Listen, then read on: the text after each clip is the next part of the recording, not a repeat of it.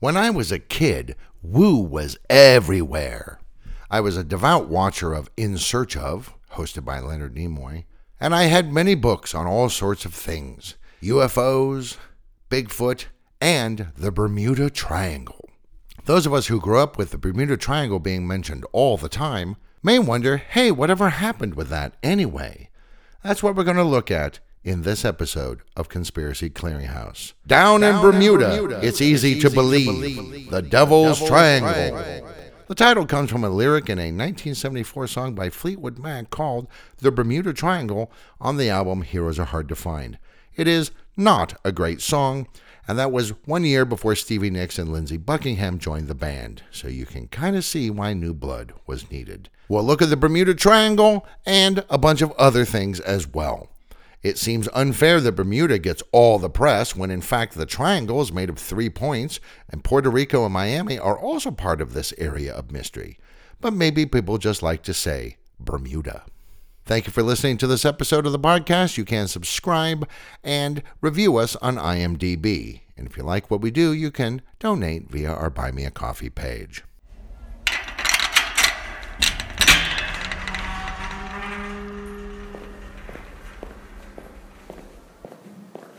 You leave the world behind and enter a large chamber filled with boxes and crates as far as the eye can see.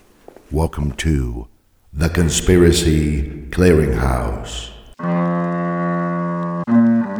The podcast that takes a rather skeptical look at conspiracies and mysteries. Each episode will examine various conspiracy theories, most of which are not true, a few of which might be a little bit true, and even a couple that turned out, in fact, to be true. There are many boxes in the clearinghouse, and along the way, we'll look at some mysteries and hoaxes as well. We dare to look behind the curtain that's behind the curtain. I'm your host, Derek DeWitt. Welcome to the Conspiracy Clearinghouse.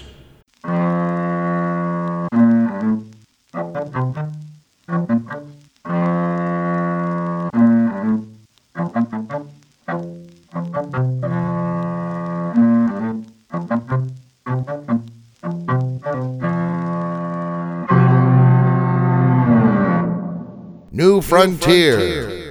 1962 album by the San Francisco folk pop group The Kingston Trio, who helped start the folk revival in the late 50s and through the 60s.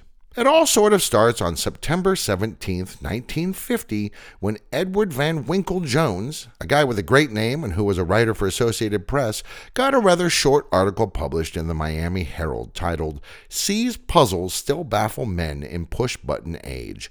It starts with a brief mention of the disappearance of a 350 foot freighter named the Sandra that sailed from Miami, Florida to Savannah, Georgia, where it picked up 300 tons of insecticide and then turned south bound for Venezuela. The ship disappeared with its entire cargo and 12 man crew. He then mentions a plane that left Puerto Rico bound for Miami with 32 people on board, two of them babies, that sent in a radio report at 4 in the morning on December 27, 1948, saying they were just 50 miles out from Miami, but they never landed and were never heard from again.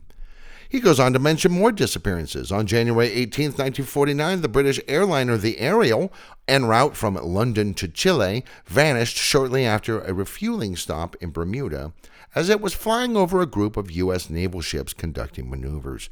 Two weeks later, on January 31st, the Star Tiger, another British plane, radioed that they were about to begin their approach to Bermuda, but they never landed.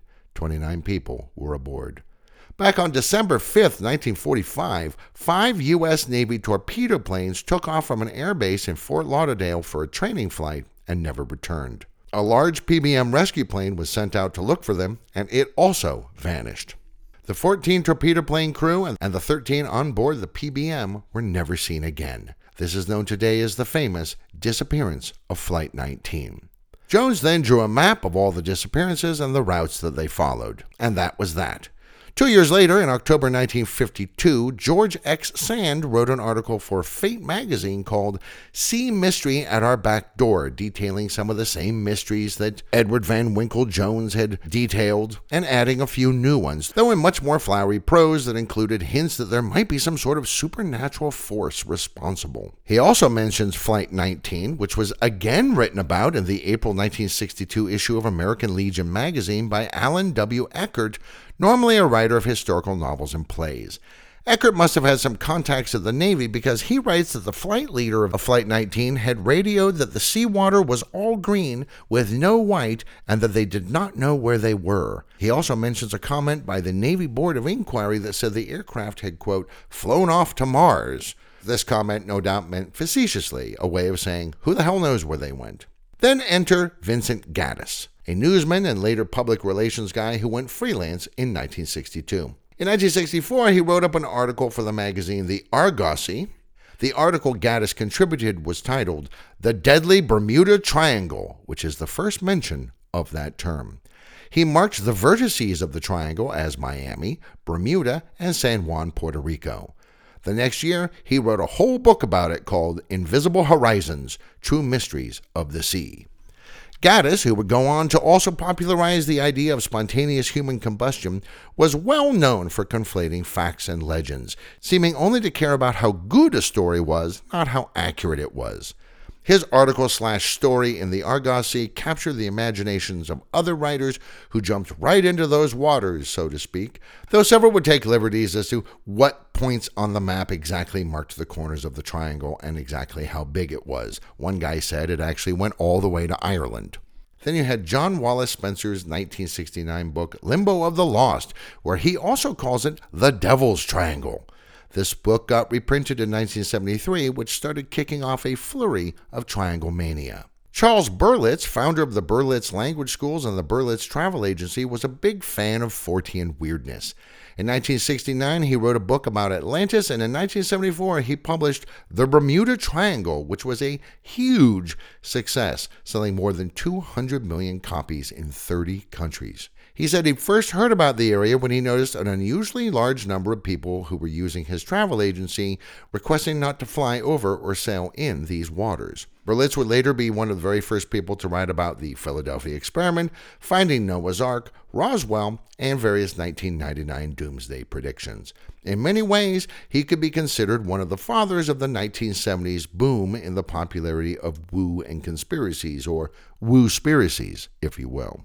Also in 1974, deep sea diver and ghost hunter Richard Winer came out with his book on the subject, The Devil's Triangle. He followed this up the next year with the creatively named The Devil's Triangle 2 and 1977's From the Devil's Triangle to the Devil's Jaw. He had previously produced a documentary film back in 1971 narrated by Vincent Price called The Devil's Triangle, in which he specifically suggests space aliens are the ones responsible for these disappearances. With so much chatter about the Bermuda or Devil's Triangle, research librarian and pilot Larry Kusche decided to write The Bermuda Triangle Mystery Solved in 1975. This work took a critical eye to the books by Gaddis, Berlitz, and Winer, showing that their accounts often had differing details or even contradicted one another, that some things they claimed to be mysteries were nothing of the sort, that sometimes they said something had disappeared when in fact it hadn't, and that there's ample documentary evidence for what actually did happen. Plus, several of the incidents that they say happened within the stated borders of the triangle didn't happen in those borders at all. After conducting actual research, he found that the number of boats and planes disappearing in this area of the ocean was not statistically higher than anywhere else. That this area is rife with extreme weather patterns like cyclones, many of which form there, and that basically this whole trope was made up for sensationalism and profit. Thus, the Bermuda Triangle was now solved. Having dealt with that subject, he went on to write a cookbook about how to use popcorn in a number of interesting ways and a book about exercising your thighs. Kusche's findings were echoed in a 1976 BBC Horizon documentary, which was then re edited for the TV show Nova with the title The Case of the Bermuda Triangle, the last episode of that show's third season. Berlitz and Winer were both interviewed in that, as was Kusche, who says some pretty awesome things that are just as relevant to today's conspiracy as they were back then. He references an amusing thing he'd read once quote, Some people like to drink from the fountain of knowledge, and others only gargle. And this is what's happening. I think we're turning into a world of garglers who just want to pretend that we're thinking very deeply, but we're not. He then goes on to say that most people who come across these books and films never even think to question their veracity. And then he comes out with this gem quote, Suppose, for instance, that I have proof that a parrot has been kidnapped by an extraterrestrial and is being held captive to teach the extraterrestrial's earthling language, and I challenge you to prove that it is not true. I'll even allow you to use Einstein's theory of relativity if you like. But there is no way that you can prove that it is not true. I think it's unfortunate that all it requires for something to become part of what we call the mass public mind is all we need is for someone to suggest it or to ask the question. You know, could it be that Rhett Butler's still alive and well, living in Ohio somewhere? The burden of proof should be on the person who says that to prove it's true, show where he got his information. This is the thing basically known as Hitchens' razor, which states, quote, what can be asserted without evidence can also be dismissed without evidence. The burden of proof regarding a claim's truthfulness lies on the person making the claim, not on the person hearing it. This is named for writer Christopher Hitchens, who would often use it to dismiss religious claims. This also correlates with the aphorism known as the Sagan Standard, named after astronomer Carl Sagan, which says, quote, Extraordinary claims require extraordinary evidence. This statement, fundamental to the entire concept of the scientific method, is sometimes acronymed to ECREE. So Kusche would seem to have sort of demolished Gaddis, Berlitz, and Winer, who didn't really respond. Berlitz did say in a follow up book, Without a Trace, that Kusche was not entitled to have an opinion on the subject of the Bermuda Triangle because he had never physically visited the area. And that is a truly moronic argument. Strange Brew, a 1967 song by the British rock power trio Cream. Yet interest in the triangle continued on for a bit. It was even the subject of the fourth episode of the successful TV show In Search of. And more claims of special insights came out. Followers of Edgar Cayce said that he mentioned Atlantis would be found in 1968, and maybe the Bermuda Triangle is where the ruins of Atlantis are located. The Bimini Road, an underwater rock formation, was touted as proof that this was the site of Atlantis. So it wasn't a big stretch, therefore, to assume that they maybe had some kind of super advanced technology that is somehow still active today, and that maybe even this malfunctioning technology is what's causing all these disappearances. Other people mentioned UFOs, underwater alien bases, rifts in time, interdimensional tears, natural phenomena that created rogue waves or waterspouts or highly localized magnetic storms. These ideas are much favored by Hollow Earth folks. But then interest sort of tapered off. It'd be great if this was a story of a few woo meisters peddling their goods to a gullible public and then getting slapped down and discredited by someone who actually knows how to do research. But instead, the methods used by Berlitz and Winer and friends got picked up by all sorts of people, used to spread all sorts of narratives which they themselves would profit from. By the time the 1980s came around, more interesting woo had come into the mass public mind, and garglers all over the country were talking about Roswell and alien abductions and the Philadelphia experiment and the supposed rise of Satanism in popular media and music and in games like Dungeons and Dragons and Majestic 12 and on and on and on the list went, eventually becoming a number of threads, including the New Age movement. And yet the Bermuda slash Devil's Triangle kind of hung around in the background, lurking against the far wall over by the clam dip that few venture towards. Over the years, someone would sort of remember, oh yeah, what about that whole Bermuda Triangle thing? Insurance company Lloyd's of London actually looked into the idea that maybe more ships sink there than anywhere else, and if so, they should probably adjust their rates to be higher for ships passing through those waters.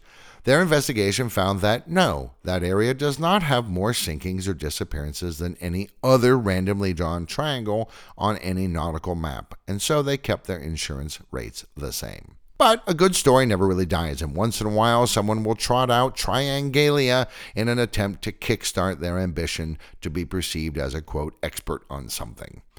In 2004, a fellow supposedly named Gian J. Quasar, who sometimes goes by the moniker the real life Kolchak, there's another 70s reference for all you boomers and Gen Xers out there, and everyone else can just look it up. He tried to revive public interest with a 2005 book called Into the Bermuda Triangle Pursuing the Truth Behind the World's Greatest Mystery, which he claimed was the result of 20 years of research. In this, he takes some shots at Kusche, but mainly just regurgitates the garglings from Berlitz about Atlantis and other dimensions and portals and time travel. He wasn't exactly getting lots of calls to come on talk shows, so he followed that up with more books about the Bermuda Triangle and then about Jack the Ripper, the Zodiac Killer, Amelia Earhart, Bigfoot, and a whole book just about Flight 19. Your Haunted, Haunted Head. Head. It's a 1986 song by alt goth rockers Concrete Blonde, who started out as a trio. Are there some oddities in this cuneate area of the sea, or is it all just bunkum, inspired by that first short article by Edward Van Winkle Jones? One thing that used to get mentioned a lot was the Sargasso Sea. This is an area of the Atlantic caught in the middle of four strong currents the North Atlantic Current to the north, the Canary Current to the east, the North Atlantic Equatorial Current to the south, and the Gulf Stream to the west. These create an oceanic gyre and form the only sea on Earth with no land boundaries. It gets its name from an unusual brown seaweed that grows in profusion there called sargassum, a Portuguese word from a Latin word that means willow. It was first noted by Christopher Columbus and later by Portuguese sailors, hence the name. Legends grew up the whole region was infested with this macroalgae, and ships attempting to pass through it would get trapped. Columbus himself expressed such concerns in his diary. But these are, in fact, legends. This seaweed is not just here, but it's all over the Florida Keys, which way outside the boundaries of the triangle, and only drips of it have ever been found. In the 1920s, Danish explorers found that the Sargasso Sea is the breeding ground of the European eel.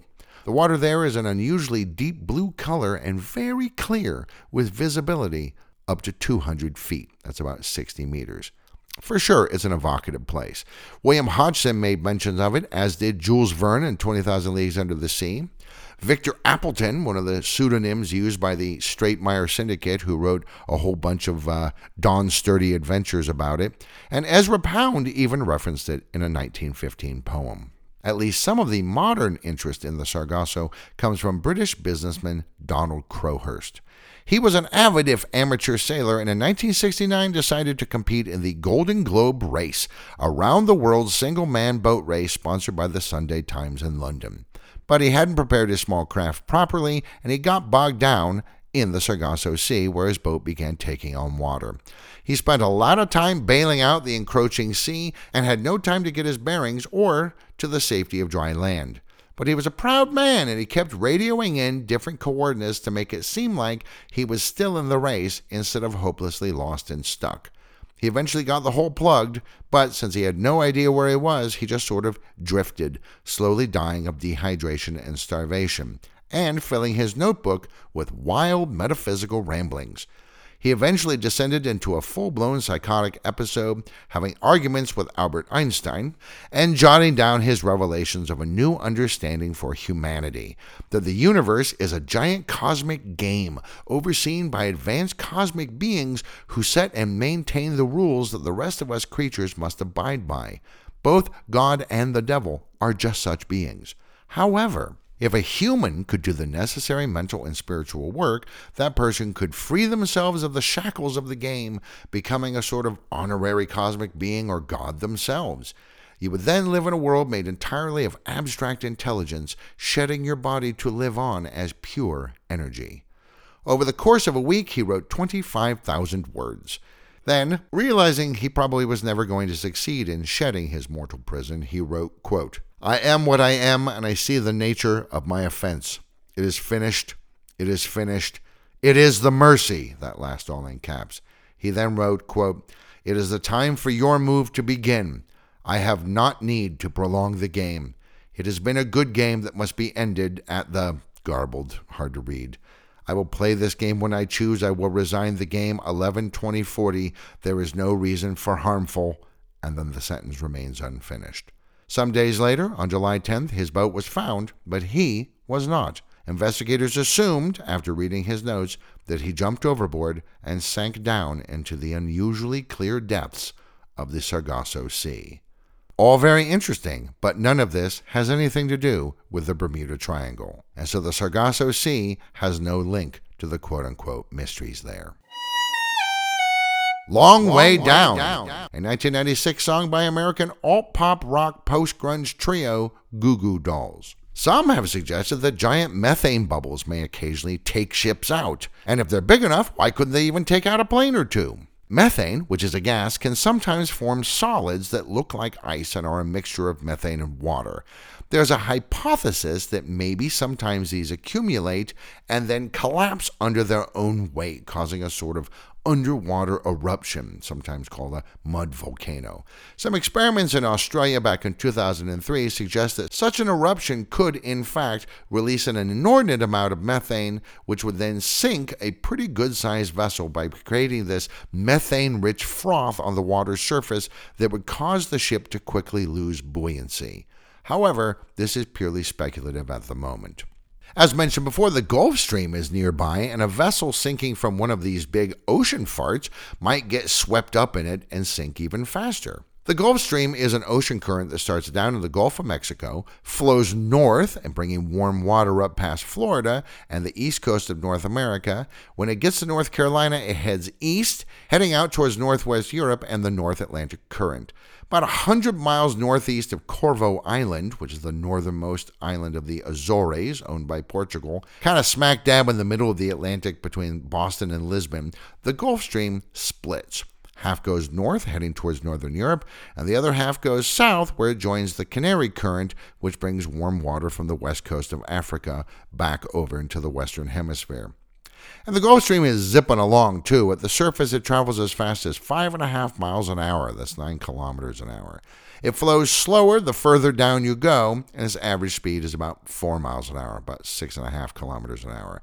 And the temperature variations it brings can cause all sorts of odd weather patterns. Now, running along the north edge of the Virgin Islands and just 76 miles north of Puerto Rico, just east of Haiti and the Dominican Republic, there's an underwater feature known as the Puerto Rico Trench. This is often used to mark the boundary between the Atlantic Ocean and the Caribbean Sea. The deepest part of this is known as the Milwaukee Deep or Milwaukee Depth, named after the cruiser USS Milwaukee, which discovered it in 1939. The very bottom is somewhere between 8,710 and 8,750 meters. This is the deepest part of the Atlantic Ocean. And so some speculate that maybe the oceanic vortex of the Sargasso Sea and or methane mud volcanoes and or the Gulf Stream and or the Milwaukee Deep all sort of somehow combine to create a perfect place for ships to be sunk and sort of swiffered away into the bottom of the Puerto Rico Trench, sort of an automatic cleaning system for the ocean. Other people note that the agonic line sometimes passes through the area of the Bermuda Triangle. This is an imaginary line that connects the north and south magnetic poles. Now, in the northern hemisphere, this causes a kind of a weird blank area. So, a suspended needle compass would not be able to register magnetic north and would instead indicate true north. This would, of course, cause navigational errors in vehicles that use such technology. Maybe that's why we don't have so many modern disappearances in the Bermuda Triangle anymore, because we use different tech for navigation, tech that's not affected by the agonic line. Now, the geographic North Pole is where the Earth's axis of rotation meets its surface in the northern hemisphere. It lies at 90 degrees north latitude, and from there, all other points are south. This is sometimes called true north. Magnetic north is where the Earth's magnetic field points vertically downward towards the planet's interior. A device such as a magnetic compass is affected by the strong magnetic fields of the whole planet and so points to this spot when north of the equator. However, this spot changes all the time for a number of reasons that Earth scientists seem to understand, but I don't. Since it was first measured in 1831, it has moved north by northwest about 600 miles, 1,100 kilometers, and it has also sped up, now traveling at 34 miles or 55 kilometers a year. And yes, this does mess with navigation a little bit, even if you aren't using a magnetic compass. But we know about it, and so we have our devices compensate. Anyway, this whole thing about the agonic line has been sometimes used to present a sciencey sounding explanation for all the weirdness in the Bermuda Triangle. But the problem is, as mentioned before, there is no weirdness there. It's just a normal area of ocean. In fact, you could draw a triangle anywhere on the Earth's oceans and find the same number of anomalies, proportionate. Now, this is one of the busiest areas in the world for air and ship traffic, so you'd have to adjust for the average traffic flow, but you'd come out to about the same. Hunting, Hunting high, high, and Low, and low. a 1985 album by Norwegian synth pop trio a-ha. Drawing a bunch of triangles on maps is exactly what some folks have done. Everybody needs a hobby. British biologist and one of the leading figures of the new pseudoscience of cryptozoology, Ivan Sanderson, noted that there seemed to be an unusually high number of disappearances in the Devil's Sea, a swath of water leading south by southeast from Tokyo. In 1945, Zero F Wing Commander pilot Shiro Kawamoto was crossing this area when he radioed in, quote, Something is happening in the sky. The sky is opening up. His plane was never seen again. Several ships have also gone missing in the region. Now, Sanderson speculated as to the cause, maybe a space-time rift, or aberrations in gravity and or magnetic fields, or maybe outer space aliens, or maybe even a hidden race of people who lived beneath the waves of the ocean. He started poking around more, and in 1968 he came up with the idea of the Vile Vortices, 12 anomalous areas around the globe where odd things frequently happen. These weird events might be disappearances, or UFO sightings, or monsters, or even poltergeists. One of those is the Bermuda Triangle, and the second one was this Japanese Devil's Sea. Sanderson wrote all this up in an article called The 12 Devil's Graveyards Around the World, published in Saga magazine. Later, Charles Berlitz would expand his own Bermuda Triangle stuff by adding in the Devil's Sea, which he rechristened the Dragon's Triangle. You see, Sanderson reasoned if you took an icosahedron, which is a convex 20 sided shape with 30 edges and 12 vertices, and you laid this over a map of the Earth just so, you would see the places where the 12 vertices are along the tropics match up perfectly with these areas of highly anomalous behavior. Most of them are over the water, but not all of them. He identifies five along the Tropic of Cancer in the northern hemisphere and five along the Tropic of Capricorn in the southern hemisphere, which makes 10, and then he adds in the North and South poles, which makes 12. Quite a few Woo World fans spent a lot of time looking into these locations, trying to come up with evidence of some sort, but usually they just settle for speculation, which they then present as evidence, which then other people just gargle up. Are these places especially interesting or strange? Let's take a quick look. We've already talked about the Devil's Sea or Dragon's Triangle if you prefer, and the Bermuda Triangle or Devil's Triangle if you prefer. Let's look at the other locations in the northern hemisphere along the Tropic of Cancer. There's Hawaii's Hamkulia volcano, which is great, except there is no Hamkulia, as Sanderson and later proponents of the vile vortices put it. There is Hamakua, which is a district in the northeast of Hawaii's Big Island, stretching from the volcano Mauna Loa in the center of the island northeast up to Mauna Kea. These are two of the five volcanoes that make up the Big Island. Now, at 10,205 meters, Mauna Kea is technically taller than Mount Everest, which is only 8,849 meters. But that's only true if you measure it from the base to the summit, and most of that mountain is below sea level, so Everest gets the above sea level record. For many years, there have been reports of ships and planes disappearing in this area, strange lights, and general feelings of unease. You see, Hawaii is part of the Ring of Fire, a semicircle 25,000 miles long, that's 40,000 kilometers, that goes around the edge of the Pacific Ocean. It contains 452 volcanoes, or 75% of all volcanoes on Earth.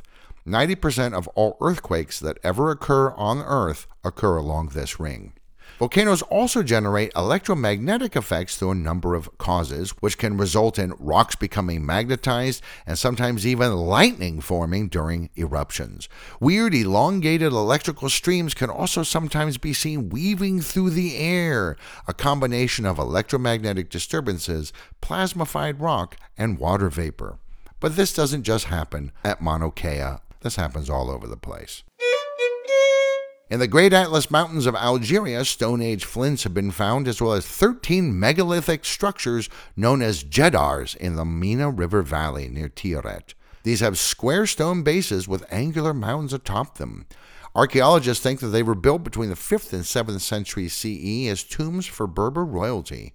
Older things have been found in the general vicinity as well, including prehistoric fungoid rock art of psychedelic mushrooms found in caves in the Tassili Alger National Park out in the Sahara Desert, which is now a UNESCO World Heritage Site. This is another vortex. Why? Because it's old and unknown. Mohenjo-Daro is the ruins of what was once one of the largest settlements in the Indus Valley and one of the earliest human cities anywhere. Built probably around 2500 BCE by the Indus Valley or Harappan civilization, who spread from Pakistan and northern India all the way to Gujarat and Iran. This Bronze Age city probably had a population of 40,000 at its height. Keep in mind, this is at a time when the entire human population of the world was probably around 20 million. So, proportionately, that'd be like a city of 27 or 28 million today, which would make it the fourth largest city in the world after Tokyo, Delhi, and Shanghai. This civilization arose around the same time as the ancient Egyptians, the Minoans in Crete, and the pre Columbian Supe in Peru. Cool, but anything weird? Well, it kind of looks like sometime around 1700 BCE, about 700 years after it was founded, the entire city was abandoned. Why? Don't know. Maybe the rivers in the area changed their courses and forced everyone to flee. Maybe Aryans from Iran invaded and destroyed everything. One interesting theory is they built using bricks, and these bricks would have to be baked in order to be strong enough to bear weight, which means lots of fires, which means chopping down a lot of trees. This would have loosened the topsoil, no roots to hold it in place, which would mean that floods would be far, far more severe than they had been in the past. Plus, where will all the hundreds of thousands of animals they needed to survive graze if the soil blew away and grass dried up? Probably their own crops failed as well. Their own consumption may have caused an environmental disaster that forced them to leave. It's a pretty interesting theory, but not interesting enough for some people. Some in the woo world say the city was destroyed by a nuclear bomb detonated by aliens. You see, skeletons have been found here, but all of them are lying face down as if they fell at the exact same moment, pushed towards the ground by a great force. There are no signs of predation on these bones, meaning that through the centuries, animals have shunned them, and the bones have decayed far less than one would expect. Plus, there have been high radiation readings in the area. Well, 37 skeletons have been found, but they range over thousands of years. Plus, they were all buried, not just lying around on the ground. That's why animals hadn't got to them. The bones are very well preserved, but that's because the weather here is perfect for preservation, reaching temperatures near 130 degrees Fahrenheit, 54 Celsius in the summer. And there have been no abnormal readings of radiation at that site. Oh yeah? oh, yeah? say the garglers. What about, what about that part, that of the Mahabharata that mentions explosions bright as a thousand suns, and afterwards survivors losing their teeth and hair? That's totally nuclear bombs and associated fallout. Well, hmm, that's interesting, except that none of that is in the Mahabharata. Some gods are described as being bright as 10,000 suns, but there are no descriptions of explosions or radiation sickness.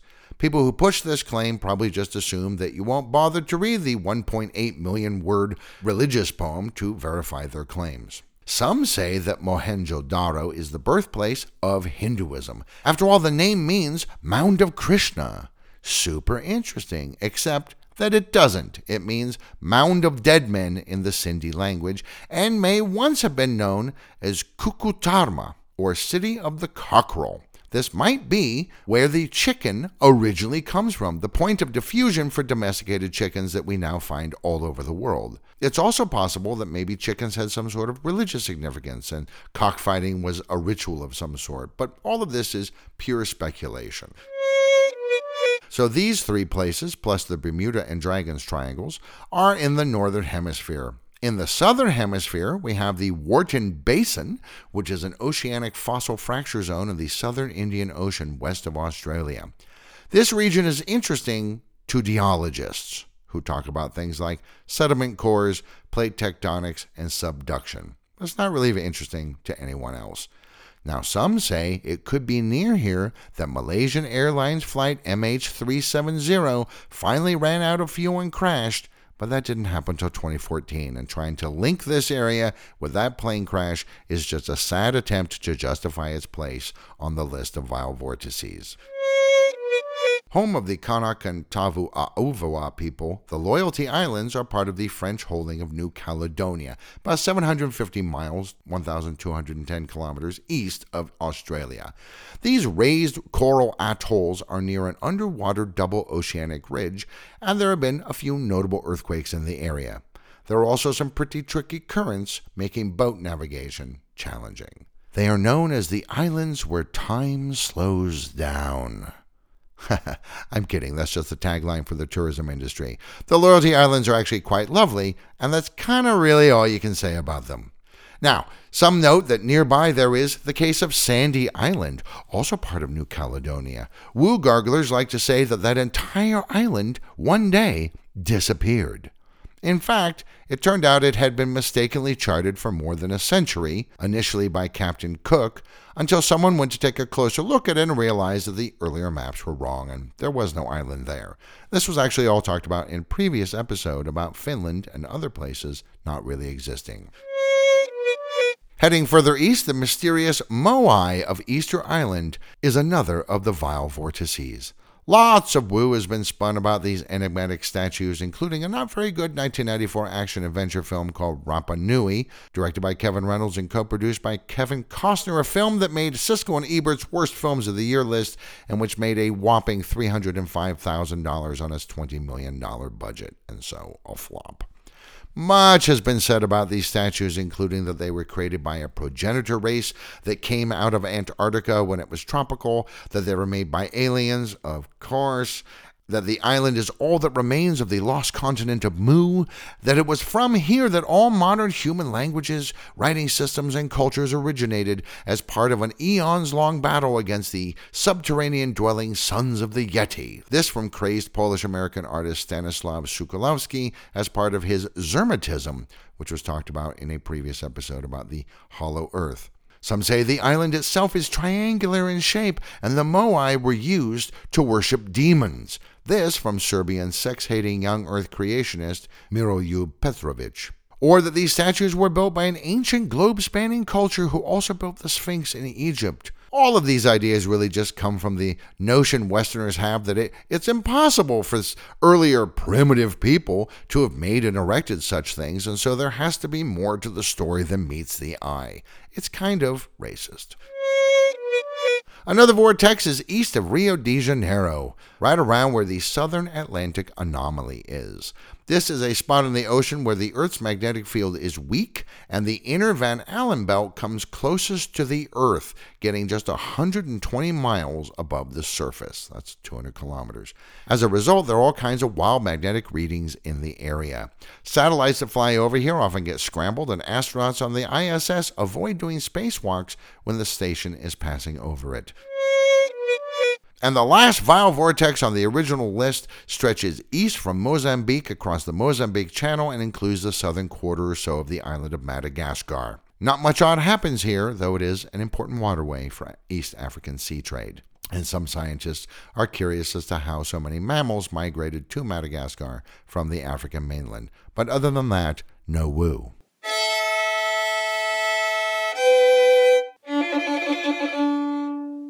Fever, Fever to, to tell. tell.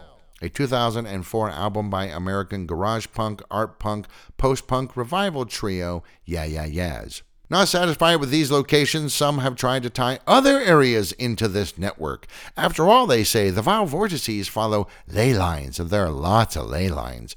In fact, people find ley lines wherever they want to, proving what's known in mathematics as Ramsey's theorem, which says, quote, given enough items to play with, you can find pretty much any pattern you want. Ley lines and the quote discipline of sacred geometry certainly fit in this.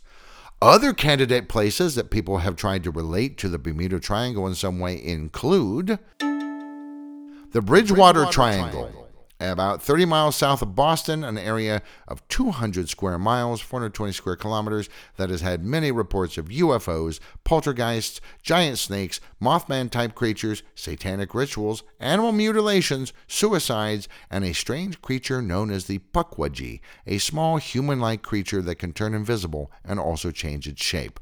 These beings were once friendly to humans, but then something happened and now they aren't. The Bennington, Bennington Triangle. Triangle. Quite a few people disappeared in this area of southern Vermont between 1945 and 1950. The weirdness seems to be centered on Glastonbury Mountain, and in addition to vanishings and strange lights, there have been reports of the Bennington Monster, a Bigfoot wannabe. The Nevada Triangle is an area in the Sierra Nevada mountains with crazy wind patterns that include sudden microbursts and downgusts. This unpredictable weather is thought to be responsible for perhaps as many as 2,000 plane crashes in an area arbitrarily bounded by Reno, Las Vegas, and Fresno. And of course, let us not forget that the ever mysterious Area 51 is nearby. Maybe that's the real cause of the trouble. The Lake Michigan Triangle, or sometimes just the Michigan Triangle, out in Lake Michigan, is an area of numerous shipwrecks and disappearances of both water and aircraft. This is a little bit true, and it's most likely due to unusual wind waves, rip tides, and long tides. Or woo, if you want to go that route. People taking that direction cite a negative energy vortex due to the intersection of two negative ley lines in the area. Also under the water, there's a strange rock formation of rectangular limestone blocks standing upright in a semicircle about 30 feet across, with one possibly having a petroglyph of a bison or a mastodon on it.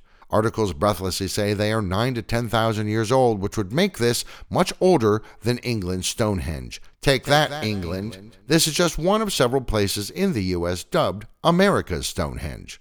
Now, some real scientists actually took a look at it and decided that first off, it was more like 3,000 to 3,500 years old, not 9 to 10,000. Maybe it had been placed here by humans back around 1000 BCE when this was dry land, or it could be a natural formation caused by glacial deposits. That petroglyph that some people think they see might be real, and it might just be the result of the human tendency to see patterns where in fact there are none. The Marysburgh Vortex. In the eastern part of Lake Ontario, many shipwrecks have been reported over the years, at least 100 and maybe as many as 500.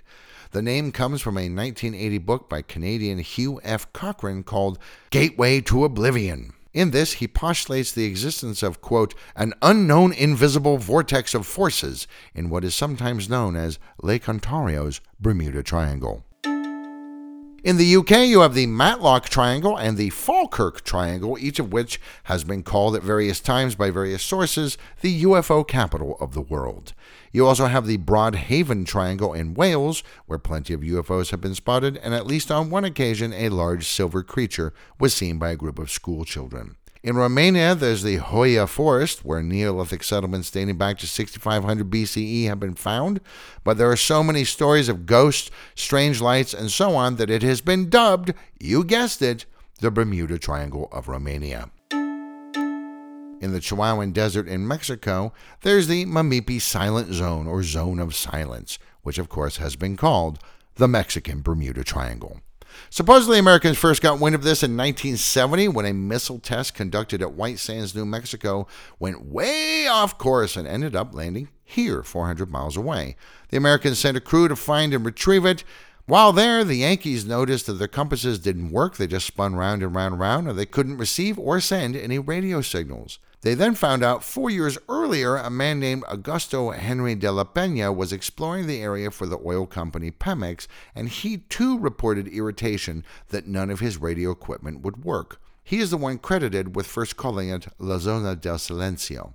The cause is thought to be large amounts of magnetite below ground, and maybe also some stuff left over from meteorite impacts that happened in 1938, 1954, and 1969. Or maybe, or maybe it's, it's weirder. weirder. After all, strange mutations in local plants and animals have been reported, especially tortoises who develop triangular shapes on their shells. Yes, triangles. triangles. The few people who've grown up in this sparsely populated region are reported to be abnormally tall, and there are many reports on woo websites that talk about a medical study that shows that the locals' blood contains unusual substances, though no one has actually ever seen or produced this report.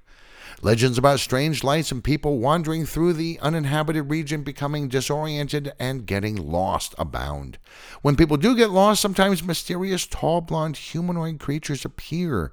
Speaking good Spanish, these beings ask for water and then disappear, leaving no trace, not even a footprint. When a few people have asked these Nordic aliens, because let's face it, that's where they are, where they're from, they simply say arriba, which means above. Some of the local Zoneros certainly seem to buy into this Nordic business. A group called the Research Center of Cosmic Anthropology from the Philosophical School of the Light is one of the groups that meets regularly out here in the wastes, attempting to connect with the Space Brothers or whatever. This particular group believes that the remnants of the lost civilization of Tulum Balam, which was reputedly populated by, quote, yellow Mayans, like maybe blondes, live underground below this part of the desert in a city they call the Land of Magnetism and maybe they use magnetism and I don't know, the vril or some other magical substance to do all sorts of cool high tech things. Also, the local hills in the area are not hills, but eroded pyramids. Now, it turns out several legitimate researchers have gone into this area and have reported no problems at all with either radios or navigational equipment. And those triangular patterns on the tortoises, totally naturally occurring and not exclusive to the zone of silence. Now, the locals are certainly happy to make money off the notoriety of the place, which does attract some tourists. Maybe they're keeping local legends alive or even just making some of them up. Or it could be maybe a little bit legit. There are places known as skip zones, areas where radio transmissions just cannot be received. Now, these are naturally occurring areas caused by the ionosphere's height and shape in an area, as well as local ionospheric maximum electron density. Science stuff. Sometimes these skip zones fluctuate, coming and going, and sometimes they're more permanent, like a couple that are in the Highlands of Scotland. So draw a triangle on any part of the world map and look into what goes on there, and you'll probably find plenty to stimulate your imagination. I often find it a bit sad that so many people feel the need to come up with nonsense like the Bermuda Triangle in order to ignite a sense of wonder. Why, just looking at some of the very real places we have here on our planet should be more than enough to amaze and delight anybody. This is especially true when looking at our oceans. As of 2023, only 24.9% of the oceans have been mapped. That's an area about twice the size of Australia. There's a lot we know, but there's a lot we don't know. And yet, just because we don't know everything doesn't mean that any explanation we care to come up with is legitimate or even worthy of serious consideration. If I put down my reading glasses and then can't find them 15 minutes later, there's a fairly narrow band of possible explanations. That a Bigfoot stepped through an interdimensional portal and stole them is way, way down that list. So, as always, please use credible sources and stop gargling what the Woospiracy peddlers are spitting out.